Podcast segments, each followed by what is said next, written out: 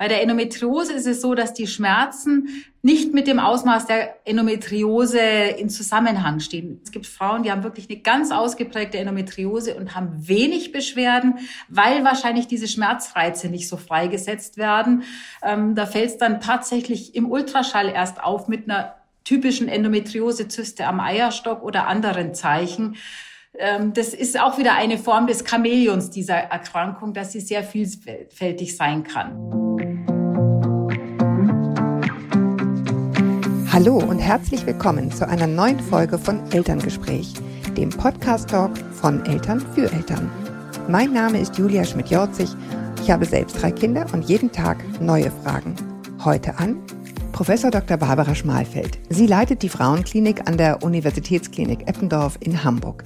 Mit ihr spreche ich heute über Endometriose. Kompliziertes Wort, komplizierte Erkrankung und komplizierte Diagnose, sodass man von einer hohen Dunkelziffer an Erkrankungen ausgeht. Und das, obwohl Frauen und Mädchen wirklich unter ihr leiden. Denn sie verursacht starke Schmerzen in Bauch und Unterleib und daraus folgend eben Folgeerkrankungen.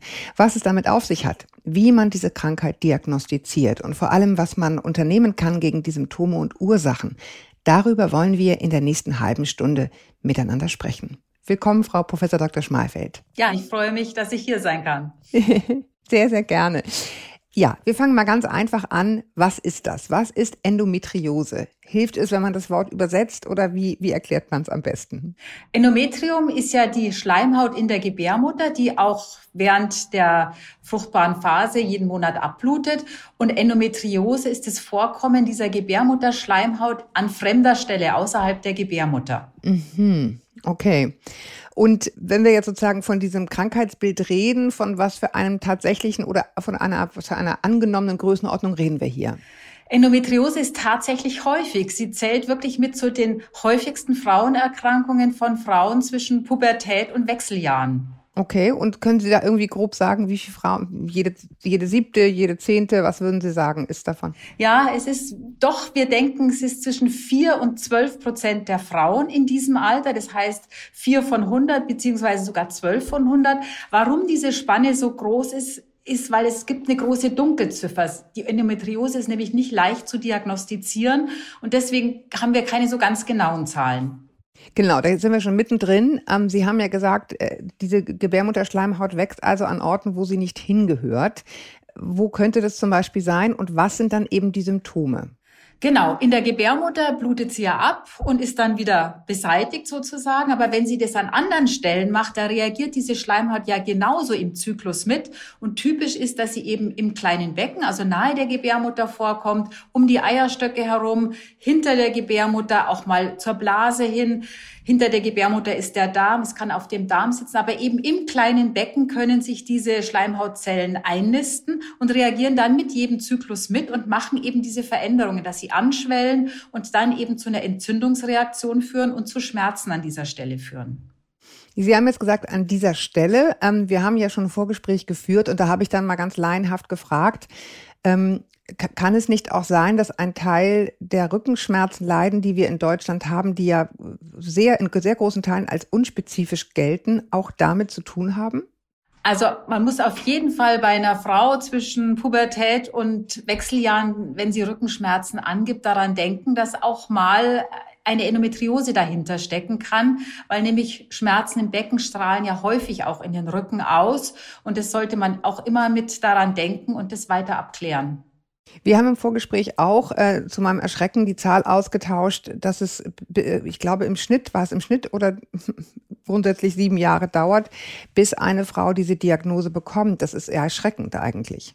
Ich glaube, es ist besser geworden. Trotzdem haben wir eine sehr lange Latenz, weil es ist in unserer Gesellschaft ja schon immer noch so, dass man Schmerzen bei der Regelblutung viele Frauen auch nicht drüber sprechen oder es heißt, hab dich doch nicht so, haben alle Frauen so. Deswegen viele Frauen auch mit diesen Schmerzen lange leben, bevor sie wirklich einen Arzt aufsuchen und eine weitere Diagnostik dann auch ähm, durchgeführt wird. Ja, ähm, also ich glaube, dass eine Frau in irgendeiner Form merkt, ich habe jetzt meine Tage, meine Menstruation, das kennt, glaube ich, jede. Ähm, Sage sag ich jetzt mal so, ich weiß es irgendwie gar nicht, vielleicht geht es auch an manchen völlig vorbei, ähm, dass sie tatsächlich körperliche Beschwerden haben. Aber was, welcher Art sind diese Schmerzen? Was sind noch Symptome, die bei Endometriose vorkommen? Es ist wirklich sehr vielfältig. Anfangs sind es die Schmerzen, die schon vor der Regelblutung losgehen, weil diese Zellen ja schon vorher auch reagieren und anschwellen. Und dass man einfach so ein Völlegefühl oft auch merkt im Darm, aber dann eben zur Regel wirklich krampfhafte Schmerzen, einfach wirklich, dass es den Alltag beeinträchtigt. Und das ist einfach nicht normal. Das äh, gehört abgeklärt. Das muss man nicht aushalten. Ja, also wir reden hier von, muss man sich mal vorstellen, bei im Leben einer Frau, die das hat, ungefähr drei Tage im Monat im Grunde arbeitsunfähig. Ja, und das ist ja nicht so selten oder schulunfähig auch. Es trifft ja auch junge ja. Mädchen. Ja, ja, absolut. Deswegen sprechen wir ja hier heute auch, ne, weil sie dann häufig hier beides zusammentrifft, die Mütter und die Töchter, wo dann schon diese Themen kommen. Aber ich habe auch sowas gelesen wie tatsächlich Darmsymptome und Übelkeit. Gen absolut. Ähm, durch diese Zellen, durch diesen Schmerzreiz, ähm, wenn Zellen auf dem Bauchfell sitzen, dann triggert es einfach, der Schmerz triggert dann eine Übelkeit. Es ist einfach ein Sekundärphänomen. Oder wenn die Zellen auf dem Darm sitzen, dann führt es einfach auch zu Darmträgheit, zu Verstopfung. Das ist eben, das meinte ich mit diesem Chamäleon dieser Schmerzen. Die sind sehr, sehr vielfältig. Mhm. Und je länger diese Endometriose besteht, dann entstehen eben auch durch diese Umbauprozesse Narben, dass es tatsächlich wirklich auch zu organischen Schäden kommen kann, dass zum Beispiel ein Harnleiter eingeengt eingeengt sein wird, eingeengt sein kann und der Hahn gar nicht so gut abfließen kann. Das sind sehr Spätfolgen, aber das ist eine ganz große Bandbreite und dann sind die Schmerzen auch nicht nur zur Menstruation da, sondern sind immer da. Grundsätzlich ist das eine chronische Krankheit? Auf jeden Fall, weil sie ist ja menstruationsabhängig, solange nicht behandelt wird und damit ähm, bleibt einfach der Reiz da und die Krankheit ist weiter da. Sie haben gesagt, auch organische Schäden, dem, dem vorausgehen ja wahrscheinlich auch organische Beeinträchtigungen. Was ist mit, mit Kinderwunsch? Kinderwunsch ist, also Hauptsymptom sind die Schmerzen und viele Frauen stellen sich mhm. auch vor in der Kinderwunschabklärung, wenn sie nicht schwanger werden. Und auch da muss man an die Endometriose denken, weil die Endometriose kann auch an den Eileitern sitzen und dann einfach durch Vernarbungen ein mechanisches Hindernis darstellen, dass die Eizelle eben durch den Eileiter nicht zur Gebärmutter wandern kann. Aber wir wissen, dass die Endometriose macht auch immunologische Phänomene dass der Eileiter vielleicht frei ist, aber die Eizelle nicht gut wandern kann. Also das ist sehr, sehr vielfältig. Aber wir wissen, dass Endometriose auch ein Grund sein kann, dass der Kinderwunsch nicht klappt. Okay, jetzt kommen wir mal zu den hoffentlich guten Nachrichten. Sie haben ja gesagt, wenn es nicht behandelt wird. Wenn man es jetzt, also angenommen, man wäre jetzt bei Ihnen gelandet, ich schätze mal, Frauen, die dann bei Ihnen landen, haben schon eine ziemliche Odyssee hinter sich. Wenn man jetzt endlich bei Ihnen gelandet ist und man weiß, das ist es. Welche, welche Optionen gibt es denn dann überhaupt? Genau, zuerst mal zu dem, man weiß, das ist es, ist gar nicht so ganz leicht, weil die Diagnostik also fundiert hauptsächlich auf einer Abklärung der Krankengeschichte, also wirklich genau nachfragen, wann kommen die Schmerzen, wie sind die Schmerzen. Das lässt schon diese Schmerzanamnese, wie wir das nennen, lässt schon auf eine Endometriose hindeuten und dann oft, wenn man sich damit schon relativ sicher ist, kann man damit schon mit einer Therapie starten. Dann ergänzt der Ultraschall noch. Dort kann man oft auch Zeichner-Endometriose sehen, wobei Herde manchmal so klein sind, dass man sie im Ultraschall auch nicht sehen kann. Also ein Ultraschall, der nichts zeigt, heißt nicht, dass keine Endometriose da ist, aber er kann auf jeden Fall helfen. Und mhm. wenn man wirklich nicht so richtig weiterkommt und sich nicht sicher ist, sollte man auch eine Bauchspiegelung machen, also eine minimalinvasive Operation, um wirklich nach Herden zu suchen. Und wenn man es dann festgestellt hat, dann muss man, dann kann man wirklich behandeln, weil wir wissen ja, wir müssen schauen, dass diese Regelblutung nicht jeden Monat kommt, weil damit neue Endometrioseherde entstehen und dieser ganze Kreislauf der Entzündung und Schmerzen wieder in Gang gesetzt wird. Deswegen ist das Prinzip, dass man versucht, die Regelblutung auszuschalten, dass diese Herde nicht mehr neu wachsen, nicht mehr mitreagieren und das kann man gut mit Hormonen machen, auch mit ähm, die natürlichen Hormonen sehr ähnlich angepassten Medikamenten, die sehr, sehr gut wirken. Also Ziel ist letztendlich die Regelblutung möglichst auszuschalten und damit kann man die Endometriose sehr gut zum Stillstand bringen und eben die chronischen Prozess unterdrücken. Bei Kinderwunsch und bei jungen Mädchen ja wahrscheinlich nicht das Mittel der Wahl, oder? Bei jungen Mädchen ist es sind ja Hormone, die der Pille sehr ähnlich sind oder eigentlich auch zur Kontrazeption eingesetzt werden. Ähm, und damit kann man diese Medikamente genauso bei jungen Mädchen geben. Und bei Kinderwunsch ist es so, man muss, mhm. Äh, Ziel ist dann, möglichst schnell schwanger zu werden, weil die Schwangerschaft ist mit die beste Therapie. Da haben wir ja auch keine Regelblutung in der Schwangerschaft. Deswegen ist eine Schwangerschaft für eine Endometriose eigentlich sehr gut. Aha, gut, das ist die gute Nachricht.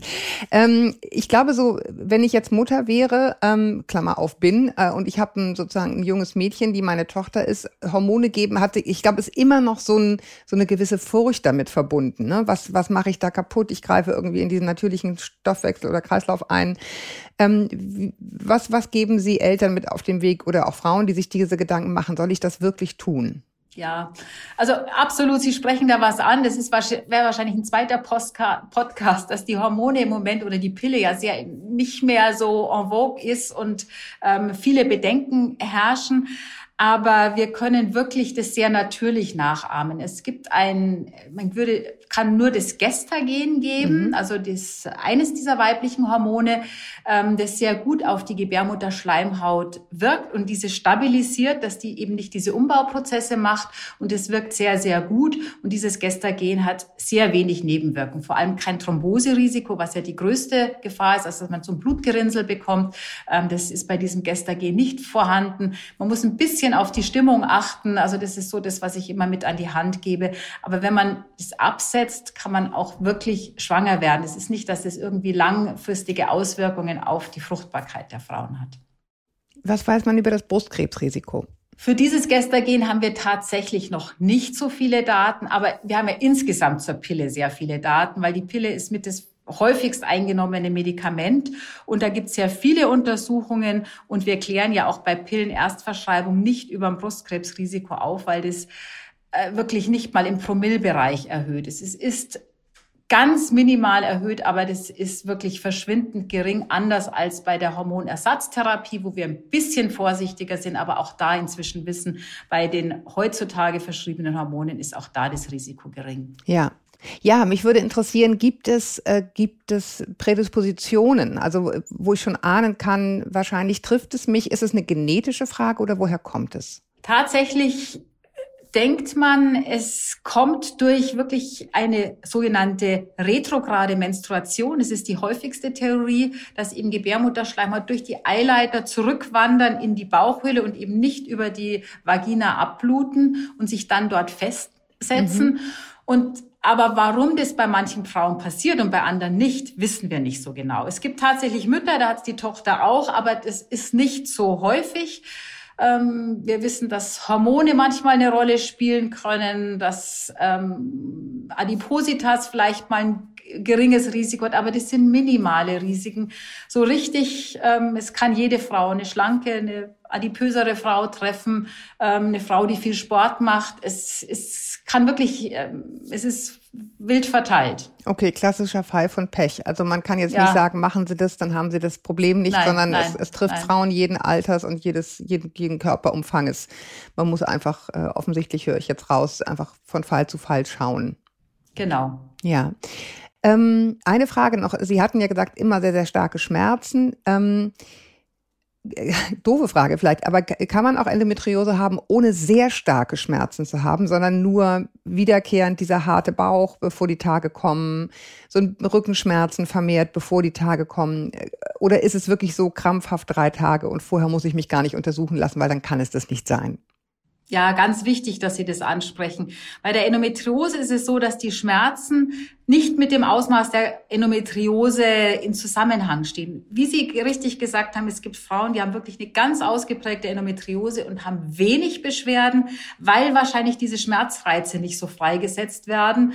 Ähm, da fällt es dann tatsächlich im Ultraschall erst auf mit einer typischen Endometriosezyste am Eierstock oder anderen Zeichen. Ähm, das ist auch wieder eine Form des Chamäleons dieser Erkrankung, dass sie sehr vielfältig sein kann. Ganz wichtig aber nochmal, Sie haben ja die Schmerzen angesprochen. Neben den Hormonbehandlungen gehört natürlich die konsequente Schmerztherapie ähm, zur Behandlung der Endometriose dazu. Und da wirken auch sehr gut niederschwellige Schmerzmittel, die gerade in diese Schmerzentstehung eingreifen. Ja, ich glaube, das ist irgendwie auch so ein, ich weiß gar nicht, woher das kommt, dieses, da muss man irgendwie durch. Ich mache ja auch einen Wechseljahres-Podcast. Das ist ja auch so eine komische Haltung. Man muss da irgendwie durch und macht am besten nichts so gefühlt. Ähm, und da würden Sie auch sagen, auch bei den Mädchen, was soll der, was soll der Kram? Was, was soll man sich quälen? Also Schmerzmittel nehmen in Absprache mit dem Arzt.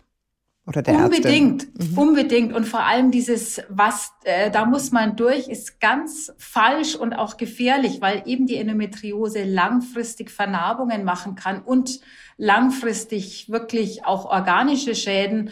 Und deshalb sollte man wirklich auch frühzeitig behandeln und vor allem abklären. Ja, nicht jede Schmerzen sind Endometriose.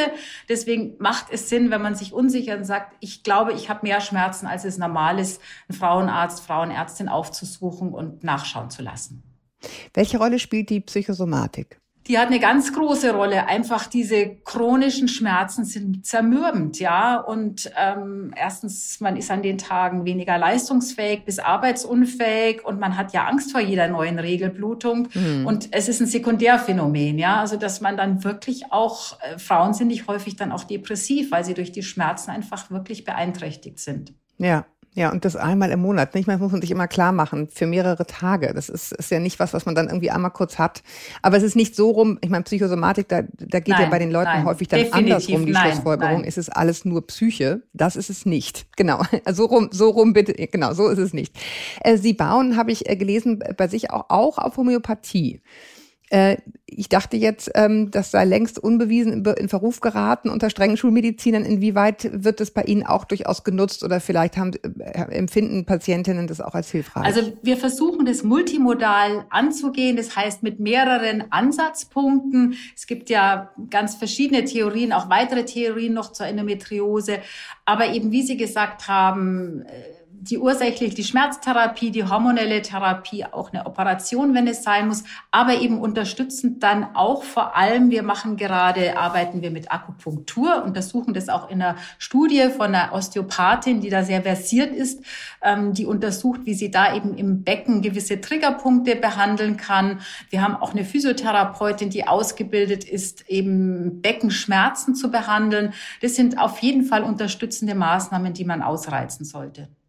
Wir wissen auch von der Ernährung kann man eingreifen. Also auch das, ähm, das Darmmikrobiom ändert sich bei der Endometriose oder umgekehrt ist bei der Endometriose verändert. Das weiß man nicht so genau. Es gibt auch Ansätze, dass man sagt, man soll eben so, was wir allgemein wissen, so freien Zucker, also Zucker, der sehr schnell frei wird, ähm, vermeiden. Also gerade gesüßte äh, Limonaden ähm, und sonst einfach Nahrungsmittel, die Zucker enthalten, der sehr schnell freigesetzt wird. Leider auch Früchte. Leider, ja, leider auch Früchte, Früchte mit hohem Zuckeranteil. Richtig. Ja, genau. Es ist bitter, aber es ist wahr. Ja. Mhm. Okay, also Ernährung durchaus auch, sagen Sie. Wie ist der Zusammenhang? Warum? Das weiß man gar nicht so genau. Das sind einfach Beobachtungsstudien, dass man gesehen hat, Frauen, die ähm, eben auf so schnell frei werdende Glucose verzichtet haben, dass da, äh, die, da vor allem diese Unterbauchbeschwerden, Darmbeschwerden gebessert waren. Wie jetzt die Glucose direkt triggert, wir denken doch, dass dann einfach im Darm auch ähm, die Abbauprozesse anders laufen, mehr Gase freigesetzt werden und das auch wieder triggert. Aber so ganz genau mhm. kennt man diesen Zusammenhang nicht. Ja, grundsätzlich, so wie ich es verstanden habe, ist Zucker ja sowieso ein, ein, ein, äh, ein Lebensmittel, was eher Entzündungen befeuert, als sie zu beruhigen. Äh, ich glaube, das weiß jeder Teenager, der sich die Cola reinhaut, ähm, was am nächsten Tag auf der ja. Haut los ist. Insofern erscheint mir das nur logisch, ja.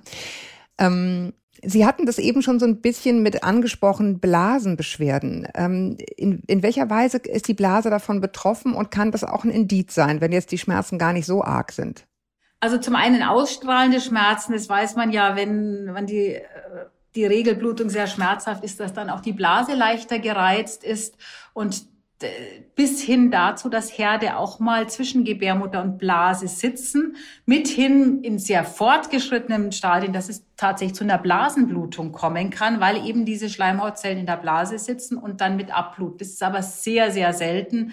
Eher mal nach hinten hin zum Darm hin, dass die Zellen dort sitzen und wirklich fest auf den Darm drücken, bis in die Darmschleimhaut, auf die oberflächliche Schleimhaut einwachsen und dann wirklich den Darm auch mal einengen können, dass auch die Stuhlentleerung einfach schwieriger wird. Ja, also Sie haben es gerade schon gesagt und wir sagen es jetzt nochmal, deswegen ist sozusagen Augen zu und durch ist wirklich äh, die falsche ja. Option, weil es eben, äh, es, es baut sich auf, ne? es hat Folgeschäden und, und ähm, verschlimmert sich dann, äh, wenn man, wenn man nichts unternimmt. Ähm, eine operative Entfernung, wie, wie geht die vor sich, dieser falsch wachsenden Schleimhaut? Die operative Entfernung, da ist immer erstmal ein Ultraschall vorgeschaltet, dass man eben im Eierstock eine Zyste gesehen hat oder richtig Endometrioseherde. Es ist auch oft sinnvoll, noch eine Kernspintomographie vorher zu machen, die Endometriose noch mal besser darstellen kann. Und dann ist der nächste Schritt eine minimalinvasive Operation, also eine Bauchspiegelung in Vollnarkose, wo man dann diese Herde entfernt. Das können aber oft wirklich sehr anspruchsvolle und auch ausgedehntere Operationen sein, weil diese Herde eben mal auf dem, wenn sie auf dem Darm sitzt, muss man natürlich auch sehr vorsichtig operieren, äh, um den Darm nicht zu verletzen. Okay, also keine Kleinigkeit, kann man sagen. Ähm, ist, ist eine Frauenärztin grundsätzlich die richtige Ansprechpartnerin oder sagen Sie gleich irgendwie am besten gleich in ein Zentrum gehen? Was, was wäre Ihre Empfehlung? Also der erste Kontakt ist natürlich immer die Frauenärztin, die erstmal die Erstanamnese macht und auch den Ultraschall, die Untersuchung und es bahnt. Aber wenn der Verdacht auf wirklich eine Endometriose da ist, macht es auf jeden Fall Sinn, in ein Endometriosezentrum zu gehen. Einfach, weil man dann das ganze Spektrum der Therapiemöglichkeiten, wie ich es angesprochen habe, auch mit Physiotherapie, Osteopathie und unterstützenden Maßnahmen in Anspruch nehmen kann und einfach eine gute Beratung auch bekommt. Wie viele gibt es in Deutschland? Wissen Sie das so ganz grob? Reden wir von fünf oder von 20 oder von 100? Also es gibt ja auch eine Zertifizierung für diese Zentren. Nicht alle sind zertifiziert. Zertifizierung heißt, dass man Qualitätsmerkmale nachweisen muss, auch eine große Anzahl an Operationen nachweisen muss, zusätzlich auch Forschung zur Endometriose macht. Diese Zentren sind jetzt nicht so häufig, aber trotzdem haben wir über Deutschland, glaube ich, ein ganz gutes ähm, Verteilung. In den mhm. größeren Frauenkliniken äh, findet man eigentlich überall ein Endometriosezentrum auch. Ja, also ich hoffe, dass jetzt die Mütter, die uns gehört haben, äh, also oder die Frauen, die uns gehört haben, einmal auf sich selber achten, aber eben auch, wenn ihre Kinder ähm, dann in diese Zeit kommen, also die Mädchen, dass man dann auf ein, da ein Auge drauf hat, damit im Gottes Willen irgendwie so ein Mädchen eben nicht sieben Jahre warten muss oder eine äh, Frau oder Mutter, bis, bis sie eine Diagnose bekommt. Sie haben mir gesagt, sie, es wird operiert, es ist durchaus auch nicht anspruchslos, das zu tun, gerade wenn es in Darmnähe vorkommt. Ähm, was ist so Ihre Erfahrung mit den Frauen, die bei Ihnen dann gelandet sind? Geht es denen danach deutlich besser? Also wir wissen eindeutig, gerade wenn ähm, Endometriose-Zysten am Eierstock sitzen, dass dann auch die Schwangerschaftsrate höher ist. Und ähm, die Frauen haben ja Beschwerden vorher gehabt, dass es auf den Harnleiter gedrückt hat oder auf den Darm. Deswegen sind die Beschwerden danach deutlich besser. Und natürlich wird dann auch noch eine Hormontherapie empfohlen, um eben das Rückfallrisiko ähm, minimal zu halten. Ah ja, okay, das ist nochmal interessant, ne? dass es danach dann aber auch äh, weitergehen ja. muss, sollte, wie ja. auch immer. Gibt es irgendwas, wo Sie sagen, warum hat sie mich das dann nicht gefragt? Das ist total wichtig bei Endometriose, was Ihnen jetzt noch auf dem Herzen liegt. Also Sie haben alle Punkte angesprochen. Ich glaube, das Wichtigste ist, den Trigger zu haben, dran zu denken, lieber einmal mehr zum Frauenarzt, zur Frauenärztin zu gehen und das abklären zu lassen und nicht Augen zu und durch. Ähm, auch eine schmerzhafte Regelblutung, auch wenn keine Endometriose vorliegt, äh, muss man nicht aushalten. Dafür gibt's gute Schmerzmittel. Ich danke Ihnen, ich danke Ihnen sehr für die Zeit. Ich, ich hoffe, wir haben dazu beigetragen, dass manch eine jetzt schneller äh, sozusagen eine gute Behandlung bekommt und sich nicht quält. Ähm, und ähm, ja, danke Ihnen, dass Sie sich die Zeit genommen haben, in Ihrem sicherlich wuseligen äh, Klinikalltag uns das nochmal zu erläutern. Vielleicht kommen dann noch ein paar mehr zu Ihnen, rechtzeitig und schnell. Ja, ich freue mich, dass Sie ja. dieses wichtige Thema aufgenommen haben. Und wir freuen uns natürlich auch, wenn wir Patienten beraten können hier bei uns in der Klinik. Ja. Ja, danke Ihnen sehr.